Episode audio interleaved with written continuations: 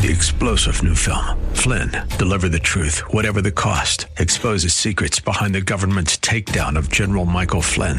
Flynn knew what the intel world had been up to. He ordered the first audit of the use of contractors. This set off alarm bells. He told the truth. He was the most dangerous person for Donald Trump to hire. They had to get rid of Flynn.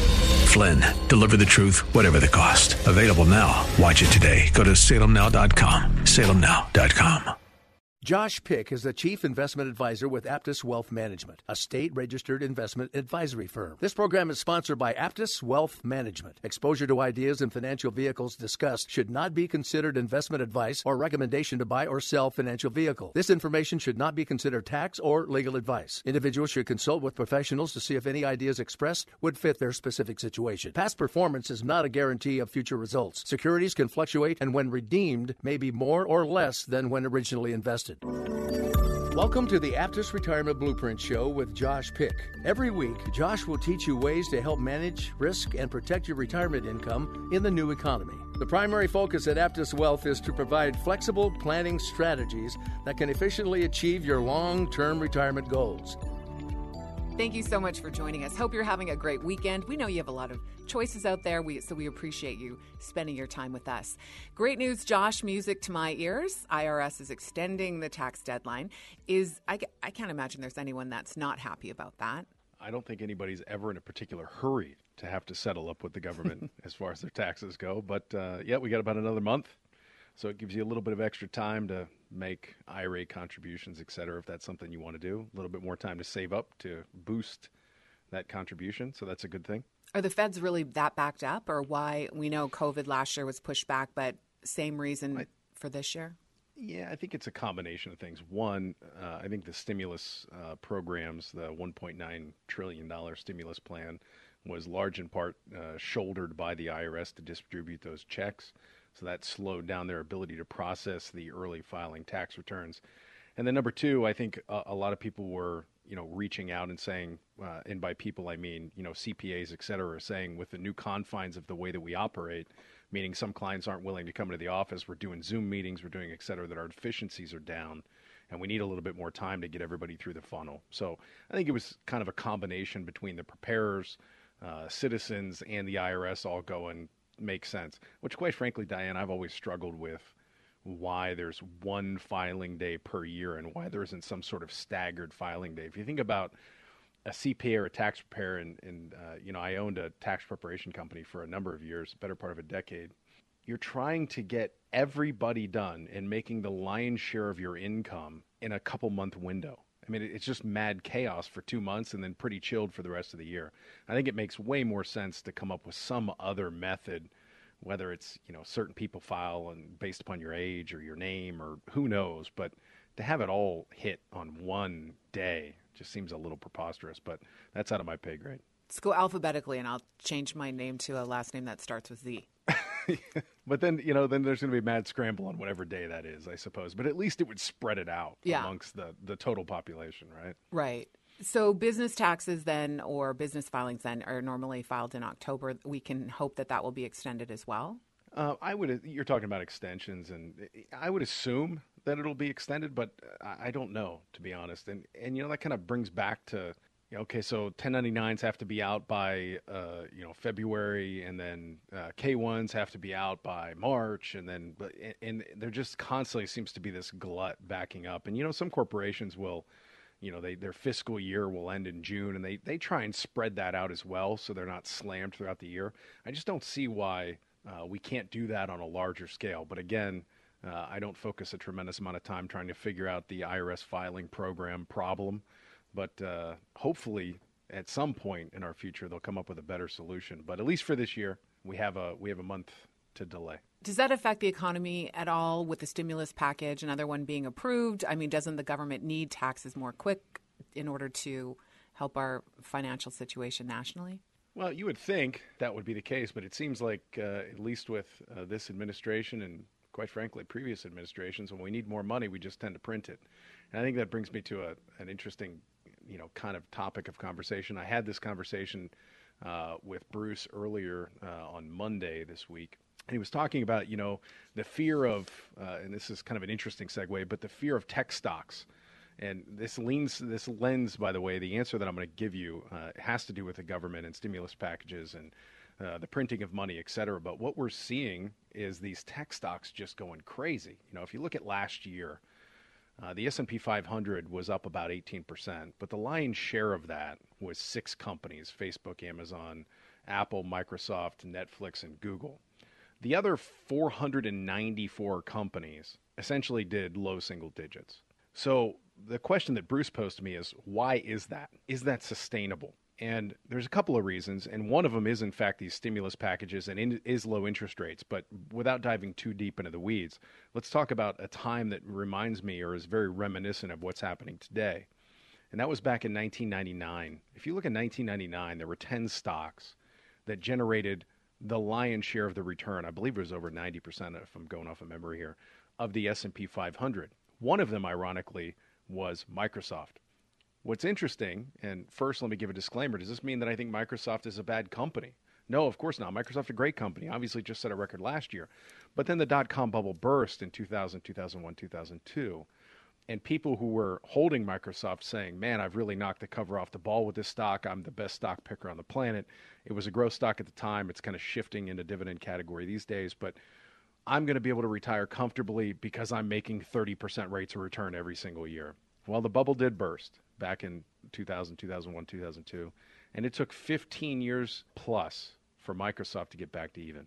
So the reason I bring this up is as the as the market starts to change and interest rates potentially start to rise, stimulus packages start to slow, which eventually, I don't know what that timeline looks like, but eventually that will have to occur. It's just a natural evolution of the economy. When that happens, these tech stocks uh, will not fare as well. And typically, or at least historically, there will be a drive back to value. And I bring all this up not to talk uh, nerd speak about you know the intrinsic value of stocks and doing the correct uh, you know quantification of how to pick a stock. But I think it's important to note that what's been happening lately is you could literally throw a dart at a dartboard, and as long as you hit a growth stock, you've done tremendously well to the tune of you know multiple double digits. Some stocks doing 60, 70, 80 percent. But over the last 20 years, the S&P 500 has averaged less than seven. So if you're building your retirement income plan based upon your portfolio continuing to earn these gigantic rates of return, not only are you going to have probably a harsh uh, reality check in the way that it's not going to generate 30%, et cetera, but there could be the potential, like that happened back in 2000, 2001, 2002. You could have this retraction back to the mean. And people who have become accustomed to earning these really high rates of return, thinking they're incredibly smart, picking the right stocks all the time, if that slinky's back, it could thwart people's retirement dreams and postpone your retirement. So I, I know this is a, a far reach from talking about the stimulus packages and the government wanting money, but I think it's important to note that that does have an effect, and that's what's significantly driving some of these growth stocks as well. So be cautious as you're looking at your retirement plan. Make sure you get your ducks in a row so that you're not one of those people that was left holding the bag like several people were back in 2001, 2002 and had to postpone their retirement because they were way overweighted in very aggressive stuff. Doesn't everybody mostly understand though that it's cyclical and that we're that the the bull market is going to change into a bear market at some point? I think we're all very keenly aware that it's going to happen, but I think we also are very much affected by fear and greed. And right now, that is definitely greed. Um, and I don't fault anybody for that. We're all subject to it, right? I mean, if it, it's hard to get off that ride when you're seeing it go up, and you're convinced the longer that that ride goes in the positive direction for you, that either the ride's got a lot longer to go or you'll know when it's time to do the right thing. And the reality is, uh, we all know that timing doesn't work. It never does, Uh, unless we get lucky, quite frankly. And we're seeing some of the best money managers in the world drastically underperforming the overall stock market. And you could argue, well, that just shows that just goes to show you that you know they're not that smart. But yet people will say that on one tone that a guy like Ray Dalio, who has Bridgewater Associates, who has literally hundreds of employees that all have Harvard degrees and they're doing quantifiable analytics, et cetera, that somehow they're missing the ball, and you, Joe, uh, who have no market experience whatsoever, but know a guy who knows a guy who said that XYZ stock was a good choice, somehow have it figured out because you got lucky. And, and again, I'm not knocking anybody for taking chances or, or trying to do things on their own. I'm just saying be very cautious because when you think you know, uh, history has repeated itself over and over and over again that it's very difficult when you're in the midst of it. And you will get hurt more than likely in the long run. Are these type of people listening to their financial advisors? Do they have it? Are they trying to do this all on their own? I'm just trying to find out what role the advisor um, plays. Let's say your client calls you and says, "Let's do this. I want to do this," and it's your fiduciary responsibility to explain that this is cyclical. It could you relay the advice that you just gave us. But at the end of the day, do you have to listen to your client and you know he's making these drastic moves? Uh, that's a, a very interesting insight in that you're absolutely right. It happens all the time. When the market is doing poorly and we're beating the market, uh, we're everybody's hero. Everybody's very excited that we were able to thwart some of the downside risk, that we we're doing exactly what we said. Our, our objective is to consistently hit singles, doubles, triples, avoid strikeouts, and quite frankly, strikeouts uh, and home runs kind of go hand in hand. So our objective is to be consistent, steady in the long run, mitigate risk on the downturn. So when it goes down, everybody's very, very happy. When the market's going up 80, 90, 100%, and we're only doing, you know, 50 or 60 because we are playing a position of defense as well, um, people have a hard time with that, Diane. People will say, you know, hey, I, I own XYZ stock and I'm beating you. I, I think that uh, I should be doing this. So why don't you do this, this, and this? And I do have a fiduciary responsibility, and I also do have a very long tenure in this space. So I can pragmatically look at uh, what's happening in a very non emotional way and make those decisions. So oftentimes, what I will do for folks who want to do that, you know, they say, I, you got to buy me X. I will help them set up their own brokerage account, TD Ameritrade, Schwab, wherever, and say, here, here's, you know, here's your money, go have at it. But from a fiduciary perspective, I cannot, in good conscience, go out on a limb like that and start picking these ancillary stocks because you have a you just have an idea. I have to justify the positions that we're selecting based upon a long-term time-tested approach that I can be very comfortable you can be relying on in the long run.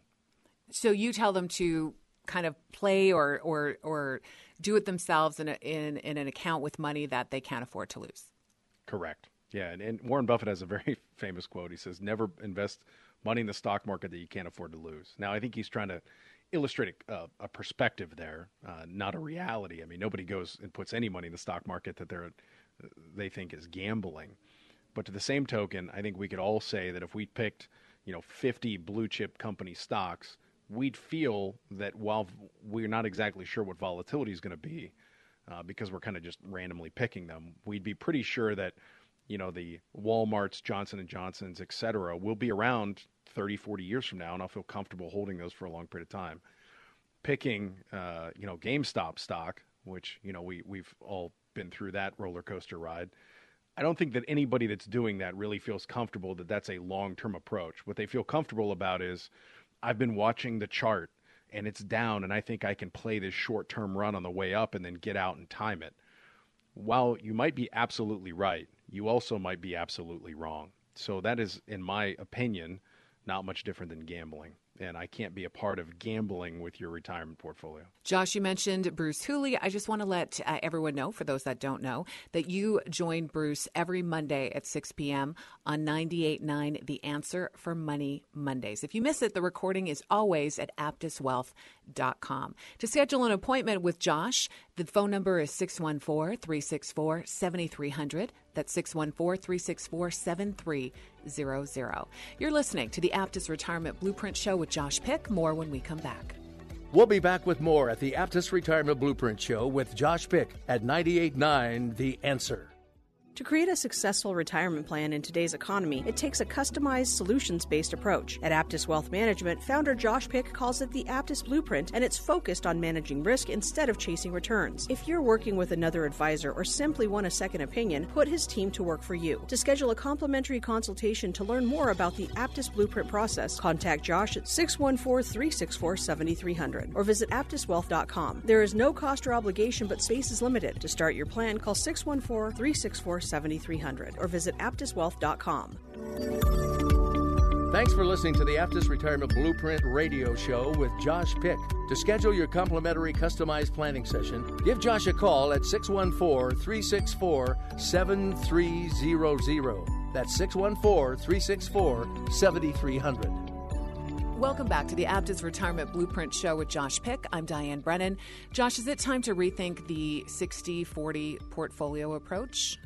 60% equities, 40% bonds? 60 40 you're right. It's 60% stocks 40% bonds. And historically speaking the you know common perception of the academy of smart people if you want to say uh, use this as what they call the all-weather portfolio. And the theory is based upon a lot of research studies but ultimately what that portfolio said was if you have a 60-40 portfolio and you withdraw no more than 4% of your portfolio and you have a 25-year retirement so you retire at 65 you live to age 90 and inflation does not exceed 3%, that you will be able to match that inflation and never run out of money.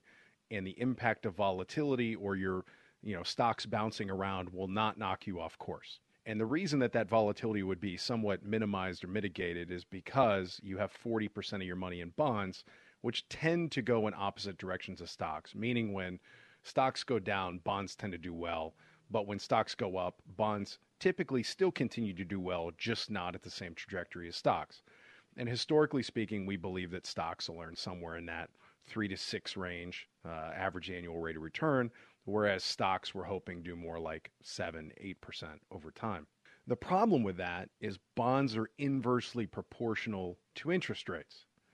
And that's an important, important note. And people say, yeah, but um, we've had an, a lot of interest rate fluctuations over the last, you know, 20, 30, 40 years, and bonds have still fared very well. Uh, and oftentimes uh, people will point to 2008, 2009, and bonds were for sure your saving grace during that time period when we had the financial housing crisis. If you had money in bonds, it prevented or at least protected you from a lot of volatility. And I agree with all of those things, Diane. However, if we recognize that bonds are inversely proportional to interest rates, and we also recognize that interest rates are the lowest they've been since the Great Depression, then interest rates don't have too many directions to go, but either remain the same or go up. And if they remain the same, that means your bonds that you're holding are earning basically nothing, and they will continue to earn basically nothing. If interest rates go up, that's not good. And if interest rates go down, then you might be able to win in the bond game. However, how far can they go down when we're already basically, you know, at the bottom? So knowing that, you could argue then that bonds are, while they add stability, just like a checking account does, they're also kind of the anchor behind the, your retirement boat. And that now I only have 60% of my money in the market and my other 40% is effectively earning nothing. And because of that, there's been a lot of research or a lot of, you know, really smart folks that people respect that go on, you know, television shows, et cetera, and say, uh, or researchers out of you know the Newark Retirement Institute or the American College and saying ah, maybe that's not so much the case. Maybe if you're going to have a 60-40 uh, stock to bond portfolio, maybe it's three and a half percent withdrawal rate. I saw the Wall Street Journal a while back said maybe it's the death of the four percent. That was the big headline. So the question is, how in the world do we invest our money with the volatility of the market being where it is? With the fact that we're in the longest bull run in the history of the stock market, I have some trepidation or some apprehension about leaving all my money in there because that seems like a scary place. But if I put it in bonds, I might as well just put it under my mattress because it's not earning any money. But at the same time, we have these stimulus packages where the government's printing amounts of money that we've never seen before, and inflation really is concerning to me. So, what do I do? I don't want to play the volatility game. I don't want to play the zero interest rate game because that won't thwart the fact that I'm really concerned about inflation. And the answer is we have to rethink the 60 40 portfolio. There are some good things. One, inflation has not historically been very high. Two, interest rates are in fact low, which helps our purchasing power in other categories. But what are some other asset classes that we could take a look at that might benefit benefit us in the long run? And there's a lot of them, Diane, uh, from private placements to potential real estate to uh, deferred annuity contracts, index annuity contracts, living benefits, et cetera. So there's a lot of other options. But the problem is that 60 40 portfolio has worked so well for so long that we really haven't spent a lot of time looking at all these other options. And the reason it's worked so well for so long is because one, we've been in the longest bull run in the history of the stock market. And two, interest rates have done nothing in the long term track record, at least, but go down for the last 40 years. So it's been a bull run in the bond market for the last 40 years. So we have great market performance in stocks and we have great market performance in bonds, but it does not appear like that's going to be consistent moving forward. So I think we need to start reevaluating and opening our eyes and opening up our minds to alternatives that may suit us better over the next 10 or 20 years, particularly if you're retiring very quickly or very soon, or you're already in retirement and you're looking to drive income. It's about income. It's not about uh, necessarily uh, pure rate of return as much as it about it's about volatility control and income. And how often should people be looking at this? Like, should they, they be looking at this and reevaluating right now? I mean, human nature, people want to kind of squeeze the last of it of the bull market as much as they can. And then if things start kind of going haywire and turning into a bear market, then they're like, okay, let's reevaluate. When's the best time to take a look at everything? Well, obviously, there's no better time than the present. That's like saying, you know, I, I should really get back to the gym. When should I start? Well, tomorrow, uh, as soon as possible. This afternoon? Uh, yeah, this afternoon, right? When should I start eating better? Well, right after I eat this big pile of cheesecake. I, I get it. I mean, it's always, it's not something that's exciting. Typically, this is the topic that gets pushed to the back of the burner uh, behind making sure that I, you know, ha- keep my, a stable job, that I take care of my family, et cetera. But this is part of taking care of your family, and it's part of, part of taking care of your future. So I think it is important to do sooner rather than later. That said, uh, you're right. We talked about timing uh, earlier in the show today, and that timing on, you know, I, I feel like I can squeeze more out of the market. Maybe you can, maybe you can't. All I can tell you is your timing isn't going to be perfect, no matter what. I assure you. If it is, it's pure and utter happenstance and luck. So it doesn't mean that you pull all of your money out of the market, which is some of the stuff that I'm hearing as of late, Diane, is either I want to, I, I should be more in the market or I should be entirely out. And the answer is always somewhere in the middle. So I think, you know, if you're within five or 10 years of retirement or you're in retirement, there is no better time than now to look to see how much we can squeeze in the way of either future income or current income to improve your life. You're listening to the Aptus Retirement Blueprint Show with Josh Pick. To schedule your own planning session to learn new strategies to manage risk, give Josh a call at 614 364 7300. That's 614 364 7300. Josh, I wanted to switch the topic to Medicare. It is a confusing topic. Let's try and break that down for listeners. Let's start. What age can you enroll uh, in Medicare? Yeah, so everybody has to enroll at 65. Now, I say everybody has to enroll at 65. That does not necessarily mean that you have to uh, use Medicare when you're 65. If you're still working for your employer and you qualify for, your employer qualifies for the deferral period, which I believe is your employer has more than 20 employees, and there's a couple other caveats in there, then you don't have to go on Medicare if you're still working.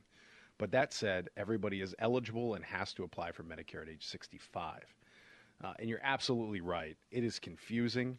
If you are 65 or nearing 65 and you're listening, you're probably nodding your head, going, The amount of information that I'm receiving in my mailbox and the amount of emails that I'm getting is overwhelming. And it seems like every email or every piece of literature that I receive is all telling me that it's you know completely overwhelming. And this particular brochure says they're the only ones that knows how to to help me navigate that that uh, that labyrinth of, of uh, Medicare. You're going to start getting smashed with advertisements as you get close to age 65. It's very normal. It's not quite that complicated. So let's go over the basics. Uh, I'm not by no means a Medicare expert. I'm not the person that's going to help you pick the perfect supplement, but I can at least tell you how the process works and how to navigate the process. So, number one, Medicare Part A.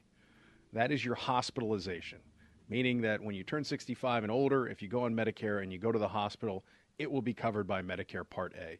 Medicare Part A is free to everyone that's 65 and older, does not cost you anything. Medicare Part B covers your doctor's visits. So you go to the doctor, they are going to uh, charge your Medicare Part B. Everybody has to pay for Medicare Part B. Depending upon how much income you make, that determines how much your Medicare Part B costs. But for most people, uh, as of 2021, it's going to cost you $148.50. So out of your Social Security check, when you start collecting, $148.50 will be withdrawn from that to cover your Medicare Part B. The only other thing that you're required to get is Medicare Part D. And Medicare Part D is your prescription drug. There is a website you go to, uh, Medicare Part D. Just Google that, it'll take you to the government website. And you can search to see which program of Part D is best for you. So if you take no prescription drugs whatsoever, you can get a very inexpensive plan. If you're on a litany of prescription drugs, then you may want to get a more robust plan. But obviously, that robust plan may help you, but it's more expensive. You have to get Part D. If you do not, by the time, by the appropriate time when you are required, then you can be penalized for the rest of your life off of that. So, very important that you go and get it. Now, most people, beyond what I just said, so you get your Part A, Part B, Part D, will get some form of a supplement.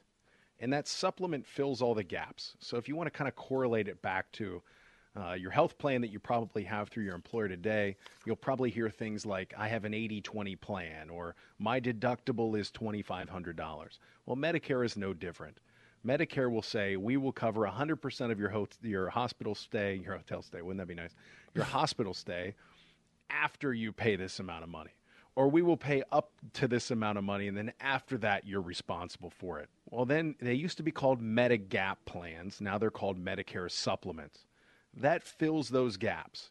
And the Medicare supplements are all la- they're kind of labeled with additional letters. So you have Part F, Part G, Part, and it's important to note, Diane, that all of these parts and pieces, the Part F, I don't care if you go with Humana or Aetna or Blue Cross Blue Shield or, or whomever. Part F is Part F is Part F. Everybody's plan's the same. It's just a matter of how much that particular company charges you for that plan but it is regulated by the federal government that these plans provide X benefit. So you're just price shopping. Now, you can get a very robust plan that covers basically everything. So now you've turned your uh, medical expenses into almost a fixed expense. You know what it's going to cost you every month, but above and beyond that, you have little to no outlay. Or you can say, I want to take, I want to assume some of that risk because I'm a, I'm a relatively healthy person and I want my premiums to be low every month, and that's fine. The only other term that you'll hear often is Medicare Advantage Plan. And all a Medicare Advantage Plan is, is it combines everything that I just talked about into one. Now, Medicare Advantage, for the most part, is an HMO style plan, meaning you have to go to particular doctors. Whereas a Medicare supplement, for the most part, is a PPO plan, which means you can, as long as that particular doctor takes Medicare, they will take your plan no matter where you are, no matter where you go. So it depends on how much freedom you want versus cost, and it depends on how much coverage you want versus premium. It's literally that simple. But it is overwhelming because there's a lot of choices. So you need to find somebody that can help you walk through that, which obviously we work with people out of my office and I can help you, you know, kind of head down that path. But that's the that's the cliff notes on Medicare in general. I'm still wondering what happened to Part C of it, but we're heading to break. The number to call Josh is 614 364 7300, 614 364 7300. More of the Aptus Retirement Blueprint Show with Josh Pick when we come back. We'll be back with more at the Aptus Retirement Blueprint Show with Josh Pick at 98.9 The Answer. To create a successful retirement plan in today's economy, it takes a customized, solutions based approach. At Aptus Wealth Management, founder Josh Pick calls it the Aptus Blueprint, and it's focused on managing risk instead of chasing returns. If you're working with another advisor or simply want a second opinion, put his team to work for you. To schedule a complimentary consultation to learn more about the Aptus Blueprint process, contact Josh at 614 364 7300 or visit aptuswealth.com. There is no cost or obligation, but space is limited. To start your plan, call 614 364 7300 or visit aptuswealth.com. Thanks for listening to the Aptus Retirement Blueprint radio show with Josh Pick. To schedule your complimentary customized planning session, give Josh a call at 614 364 7300. That's 614 364 7300. Welcome back to the Aptus Retirement Blueprint Show with Josh Pick. I'm Diane Brennan. Josh, I just had a couple of questions. We were talking about Medicare. I wanted to know what is Part C, because you said a, B, and we went to D and F. Is there a part C?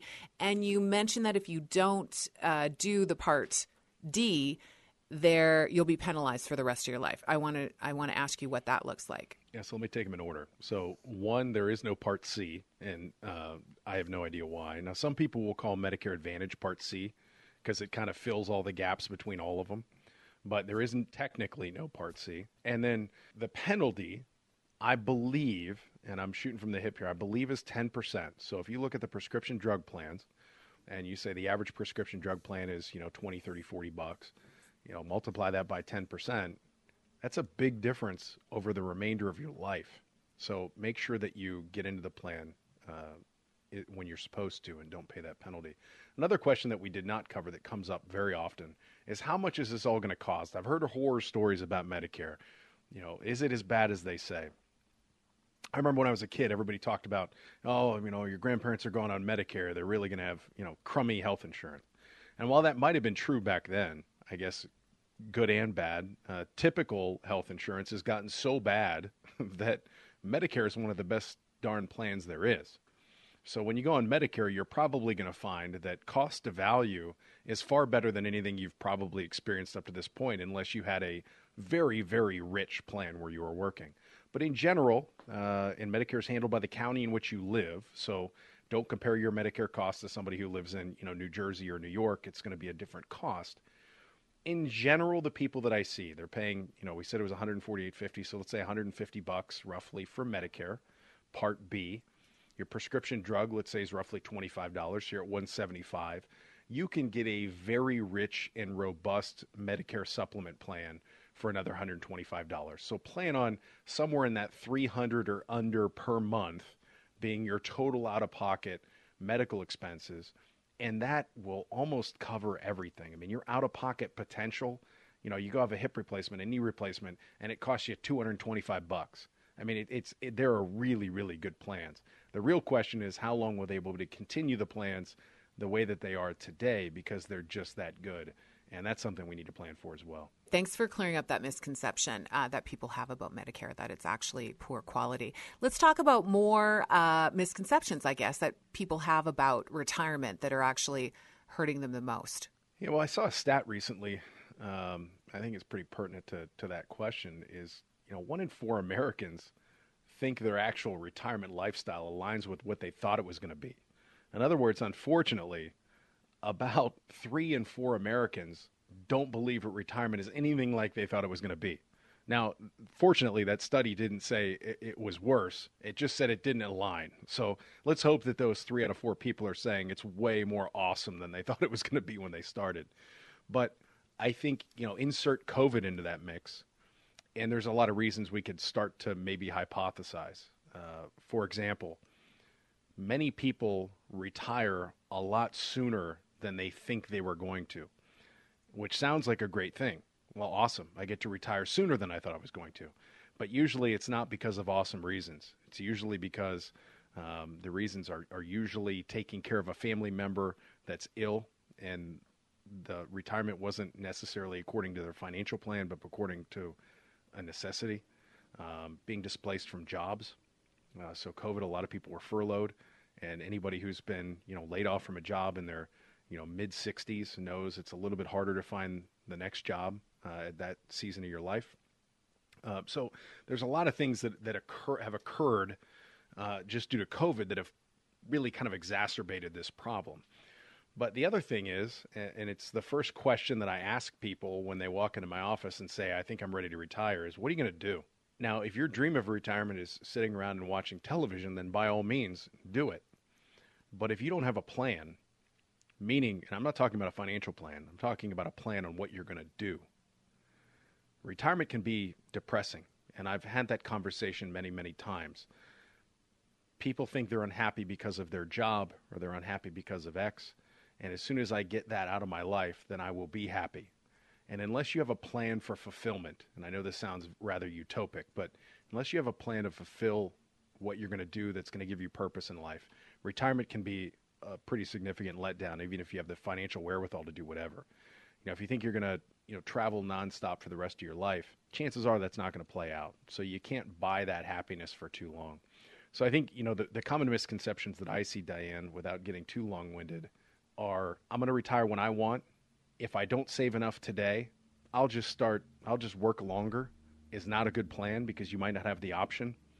Uh, and if you don't have a plan to provide yourself with some sort of fulfillment in the way of, I'm going to do these things to make me happy, uh, I think it's going to be a, a, a long road to, to haul. And I think most people think retirement, I just have to have enough saved. What are the big things that people don't consider, like long term health insurance, yeah, yeah, I see that a lot of times with financial plans, and, and this is I'm going to blame some of my cohorts in the industry. Know, oftentimes you if you're listening to CNBC or whatever the financial news channel is that you're listening to, it'll say make sure you have X amount of money. Uh, you need this big pot at the end of the rainbow, and then you'll be fine. But what they don't do is plan for what if my spouse, unfortunately, dies much earlier than anticipated? What if I have to care for one of my, uh, uh, you know, I have to care for one of my family members, or I have to care for my spouse, and that entails a long-term care facility, uh, et cetera, et cetera. These are all kind of the uh, contingency plans that can have a dramatic impact. And I just wanted to give people an idea of how much that could cost per year, just to hammer that point home about how important it is to have that. Oh, for sure. And it, you know, it depends on where you live, obviously, but it is not uncommon at all for long-term care facilities to start bumping up to that, you know, hundred thousand dollars per year by the time you take into account healthcare costs, et cetera. Seven, eight thousand is is very, very common per month. Uh, so that can put a huge financial strain. The other one that I see oftentimes, uh, I just had one of these scenarios not too long ago. Husband and wife, the lion's share of their income comes from a pension, and that pension election was elected to be a single life or a single with 50% survivor or something like that. And what that means, a single life means if I have a huge pension and I die, my wife gets nothing per month moving forward. So if you think about it, we're retired, we're good. We have a few hundred thousand dollars that we, you know, it's kind of our extra money to do whatever we want. And then we have Social Security, but I have this five thousand dollar a month pension, good for us. But then I pass away a decade before my spouse the removal of that $5,000 in monthly cash flow can be catastrophic. So, you know, I think we need to dive a little deeper than just how much money do we have in this giant pot that we get to draw from. There are other aspects that go into the puzzle, and you need to be able to stress test your plan appropriately to uncover what those things are. And oftentimes, people are masquerading as financial planners when in reality, they're just brokers or investors. Um, so I think it, it's important that you get the advice of both. And a fiduciary. Definitely want them to be a fiduciary regardless. Yes. Let's talk about budgeting. A lot of people, uh, I mean, they have to budget in retirement. How do you find people do that if they're not used to doing that during their working years? Yeah, I think that one of the common misconceptions is you haven't budgeted your entire life. All of a sudden, you're going to be completely budget focused and you're going to follow the budget. That's not going to happen. And, and, I'm not saying that you're not disciplined. Whoever's listening and going, you know, who is who is he to tell me how I'm going to live my life? Um, this is just my experience over meeting with literally thousands of people over the years. Most people don't live on a strict budget, but most people believe that when they retire, they need to have some semblance of what they're going to need when they retire. So they come up with a budget with the intention that they're going to stick to it. And the reality is, you're probably not going to. So let me give you an easier way to determine what your budget should be. Think about uh, and go look at your checking account. Most of us get paid uh, from our employers, you know, once every two weeks or, or twice a month or whatever it might be. Go see what that number is. That's the after tax number that's hitting your account that you're actually living off of. So don't start adding up, well, I pay $53 in cable and I pay $23 for this and I pay $80 a month in fuel prices and or fuel costs. Don't do that because that's very variable. It's going to change often and things happen, life happens. So find out how much you actually get deposited into your checking account. Then at the end of each month, see how much is left. If the answer is none, then you're living off of that amount of money. If the answer is a lot, then you could actually probably start reducing the amount of money that you need. But that's a good benchmark. Then from that benchmark, let's start finding out what changes could happen when you retire. In other words, in three years after my retirement, my house will be paid off. So that's a drastic reduction in the amount of money that I'll need. Or, you know, every six months I pay my real estate taxes in lump sum. So just looking at one month is not really representative of the entire year. And you can do that kind of stuff. But the easiest way to figure out how much you're going to need is just do that simple math. That's how you're living today. If you're happy today, you'll be happy when you retire. And then start adding or subtracting the ancillary, you know, one off type of stuff. But uh, I've had people come in with these two page lists of, you know, we spend $396 a month on groceries. I mean, come on, nobody lives their life that way. And I promise you, you're not going to start when you retire. So it's, it's, while it's, it's set in good uh, attributes, or it, it's at least set off in good faith, it probably isn't going to work out that way. I have a weird question. It just popped in my head. Uh. What about vehicles? Like, how do you plan for that? How long you're going to have a vehicle for if you're retired? How long you should get a, n- or you know, when you should get a new one? Do should people know, consider that? Yeah, absolutely, absolutely. And you know, that's another one that I that I hear oftentimes. You know, I, I have a business partner a consulting company that I also own, and and uh, every time he buys a car, he tells me he's going to keep it for the next ten years. I don't think he's had a car past three years since I've known him. I've known him for over twenty years. So why every time do we think that we're going to change our behavior? We're probably not. So I tell you that story to tell you this if you're the type of person that keeps cars forever, then let's assume that you're actually going to do that and then calculate in what that's going to look like above and beyond the budget that we just talked about. If you're the type of person that gets a car every 3 years, why would you want to go into retirement and then be miserable because you that's your thing. You like getting a new car every 3 years. So let's budget it in accordingly. But to assume that we're after remember by the time we retire most of us are you know into our 60s. To think that we've had a behavior for 60 some years and then all of a sudden with just throwing the word retirement in there we're to stop on a dime and change everything is probably a little bit unrealistic. But don't our Now- values change over a while though too? Like, you know, material things don't become as as important. For sure. And and let's call that a bonus. If that happens, then we have more money potentially. And and obviously I'm I'm leaving out some exceptions to this rule, but in general I'm saying this is true. And let me give an example. Josh, before you give us that example, I'm going to cut you off because we're headed to break. We'll continue this conversation after the break. You're listening to the Aptus Retirement Blueprint Show with Josh Pick more when we come back. To create a successful retirement plan in today's economy, it takes a customized, solutions based approach. At Aptus Wealth Management, founder Josh Pick calls it the Aptus Blueprint, and it's focused on managing risk instead of chasing returns. If you're working with another advisor or simply want a second opinion, put his team to work for you. To schedule a complimentary consultation to learn more about the Aptus Blueprint process, contact Josh at 614 364 7300 or visit aptuswealth.com. There is no cost or obligation, but space is limited. To start your plan, call 614 364 7300 or visit aptuswealth.com. Thanks for listening to the Aptus Retirement Blueprint radio show with Josh Pick. To schedule your complimentary customized planning session, give Josh a call at 614 364 7300. Josh, I interrupted you uh, before the break, so you had a good point there, and you're giving it as an example of uh, people's attitudes towards retirement and their habits. Um, go ahead and finish your thought. Let me give an example. I've been furloughed from my job. I cannot find another job. I wasn't planning on retiring right now. I don't have as much money as I thought I was going to have to retire. So I'm going to have to be a little tighter with my budget. Of course. Does that mean that you should just, you know, jump off a cliff? Well, no, you shouldn't jump off a cliff. I mean, we'll figure it out. But in general, a good place to start is continuing down the path that you've been on for the most part and then starting to add or reduce from there. Don't start from scratch and say, and I'll tell you how dramatic it is, Diane, and why I'm speaking this way. I've had people come in who are spending consistently $10,000 a month and have been for the last 20 years. Their kids are, you know, let's say they don't even have kids. They're out of the house. So they're, they're not, it's not like that bill's going to go away. And then they come into me with a budget and say, 3000 a month, I'll be good. Well, what have you been doing with the other $7,000 a month? Well, I don't really know. Well, you're obviously spending it somewhere. So unless we can identify where it is, you're living your life on more than you think you are. Do you really want to cut back to 30% of what you're used to living on? That's up to you. I- mean, it's not my, I'm a financial planner. I'm not a wizard. I, I'm just here to share with you what is actually occurring and what will probably occur moving forward. I'm not here trying to be your parent and tell you how much you should spend. So let's be realistic in our approach. But part of my job is to tell you what is realistic. Besides the weekend, you can hear Josh with Bruce Hooley every Monday at 6 p.m. for Money Mondays on 98.9 The Answer. This is the Aptus Retirement Blueprint Show with Josh Pick. Josh, we know it's a bad idea to take from your retirement savings uh, early before retiring. So, new reports say a third of Americans plan to do that just to make ends meet. Let's talk about the repercussions of that and how listeners should absolutely avoid that if they can.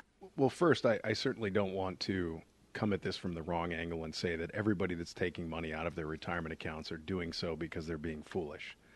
Obviously, retirement is just that it's a projection down the line that we hope to reach, but we cannot lose sight of the fact that sometimes, and here's that ugly COVID rearing its head again, sometimes we don't have the choice but to take some of the money out of our long term savings to satisfy immediate necessary needs. So with that, what is the impact though? Uh, well, let's let's go back to, and I know I've, I've said this uh, a ton of times over the years, but let's let's revisit that old rule of 72. And for those of you who are hearing this for the first time, the rule of 72 simply states it's kind of a uh, a basic financial rule that if you take the number 72 and divide it by an interest rate, it tells you how long it takes your money to double. So, for example, if you get a 7.2% rated return, 7.2% rate of return, if you take 72 divided by 7.2, obviously that's 10. So if you get on average about a 7% rate of return, your money will double every 10 years. So if you're in your 30s or 40s, it's conceivable to say that you have, uh, you know, 30 years plus remaining until you retire. So your money will double roughly three times if you get a, uh, an on average about a 7% rate of return. So if you take $10,000 out of your retirement account today for future needs, you are actually taking out for future for your retirement. You're taking out not 10,000, but in 10 years it'll be 20, in 10 years it'll be 40, in 10 more years it'll be 80. That 10,000 you're taking today is actually probably costing you about 80,000. Now that is what it is. However, let's assume that we wait another 10 years before we start saving that money back. Well, we don't have to save 10,000. We, we can't just replace the 10,000 at this point because we're behind the eight ball now. So if we wait 10 years to replace it, we have to replace it with 20. And then if we wait 20 years to replace it, we have to replace it with 40, and so on and so forth. So the impact can be quite dramatic. And that's one of the reasons why I think you saw um, you know, some of the guidelines from the CARES Act allowing you a little bit more time to replace the money, allowing uh, the deferral of the 10% penalty, allowing, or not the deferral, but the elimination of the 10% penalty for needs from COVID. Typically, when you, re- you pull money out of a retirement account pre 59 and a half, there's a 10% excise tax. That was removed. Um, and then also giving folks an extra three, uh, well, you know, three years to pay back the taxes. And the reason why that was advantageous, if you pull out $100,000, you're in one tax bracket.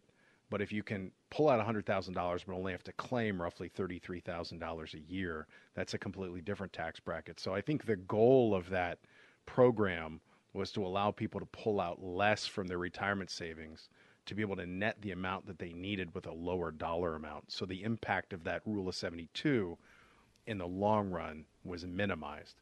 But you got to try and minimize the amount that you take out overall you got to try and minimize the amount of times, if ever, that you withdraw money from your retirement accounts, because clearly, just through that very short example, um, and that's that's if you're in your 30s or 40s. Imagine if you're in your 20s, that would have been doubled again. Well, now we're talking about 160,000 for every 10,000 that you're pulling out. It can have a, a truly catastrophic and, and life changing um, impact down the line. You're listening to the Aptus Retirement Blueprint Show with Josh Pick. To schedule your own planning session and learn new strategies to manage risk, give Josh a call at 614 364 7300.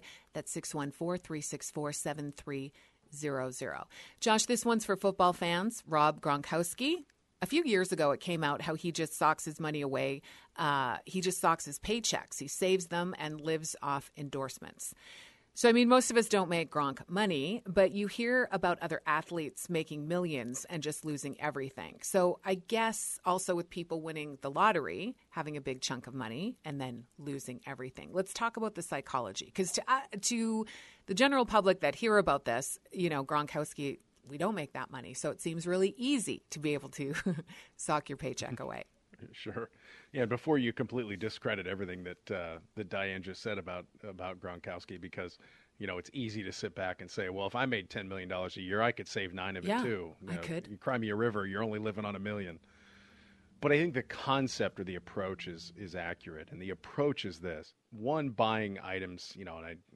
This is going to sound so, uh, you know, like I'm acting like somebody's father, but buying items will not make you happy but that doesn't mean that you know I've seen too many people upset riding a jet ski either. So there's a balance in there somewhere, right? I think the concept is saving a percentage of your income consistently and repetitively. And all NFL players, all professional athletes have a very unique set of challenges when it comes to their financial uh, lives, much like that of a, of a lottery winner, like you had mentioned. And that, yes, they're making a tremendous amount of money but it's over a potentially very short window. and then that money has to last a very long time after that. So I think his approach was yes, I'm going to live well, but I'm going to save quite a bit so that I can continue to live well for the rest of my life. For most people, it's actually a little bit easier. We don't need to save 70% of our incomes to live well in the long run. If we have what most people have in the way of incomes, salary jobs, you know, engineers, doctors, lawyers, all, all the standard occupations, you know, you're a plumber, whatever it is, your income's going to go up over time. But if we just save a consistent percentage of our income over and over and over again, that retirement picture looks very positive. It also buys us time, meaning that if COVID has shown us anything, it's while we think our jobs might be incredibly secure, there are things that can happen in this world that will derail that idea very, very quickly. And if we don't have something put back, what do we have to do? Well, we either have to sell stuff, borrow money, pull money out of our long term savings. There's a lot of things that can end up happening. But it's certainly better to have a reserve fund than it is to go deep in debt because I'm sure we all know somebody that made some poor decisions, got in a lot of credit card debt, or took out too much debt in some form or fashion. And digging your way out of that hole is a very, very difficult thing to do. So getting ahead is equally as powerful as getting behind can be. And I, I do some speaking, Diane, at colleges periodically, talking to graduating seniors, particularly in finance uh, majors. And one of the things I try and convey to them, and it's so difficult until you've been on the other side of it, is the power of getting ahead versus the power of getting behind. And I think that's really what this story illustrates is we need to save consistently so that we get ahead because once we get ahead far enough, it's almost impossible to get caught behind again. So consistently save money, live within your means. Sure, go, you know, I think my wife says, uh, she says, eat the cake, buy the shoes. Sure, still eat the cake, buy the shoes, but within reason. Make sure you're not falling out of the confines of the savings. There's a very famous book called The Richest Man in Babylon. Uh, it's been on the top 10 bestseller for finance over and over again. And the concept is so simple, and that's just save a percentage of your income. So the quicker you can save 15% of your income in some form or fashion, the more bulletproof you become. And Gronkowski was doing just that. He was becoming as bulletproof as he possibly could, regardless of what happened in his uh, professional football playing career. Diane, you know one thing about me, and that is that I'm not a, a, very avid sports fan, but I, I have listened to the Gronkowski story. And one thing that I do know about him is that when he was playing for the Patriots, they were actually going to trade him to Detroit. I don't know if you know the story or not.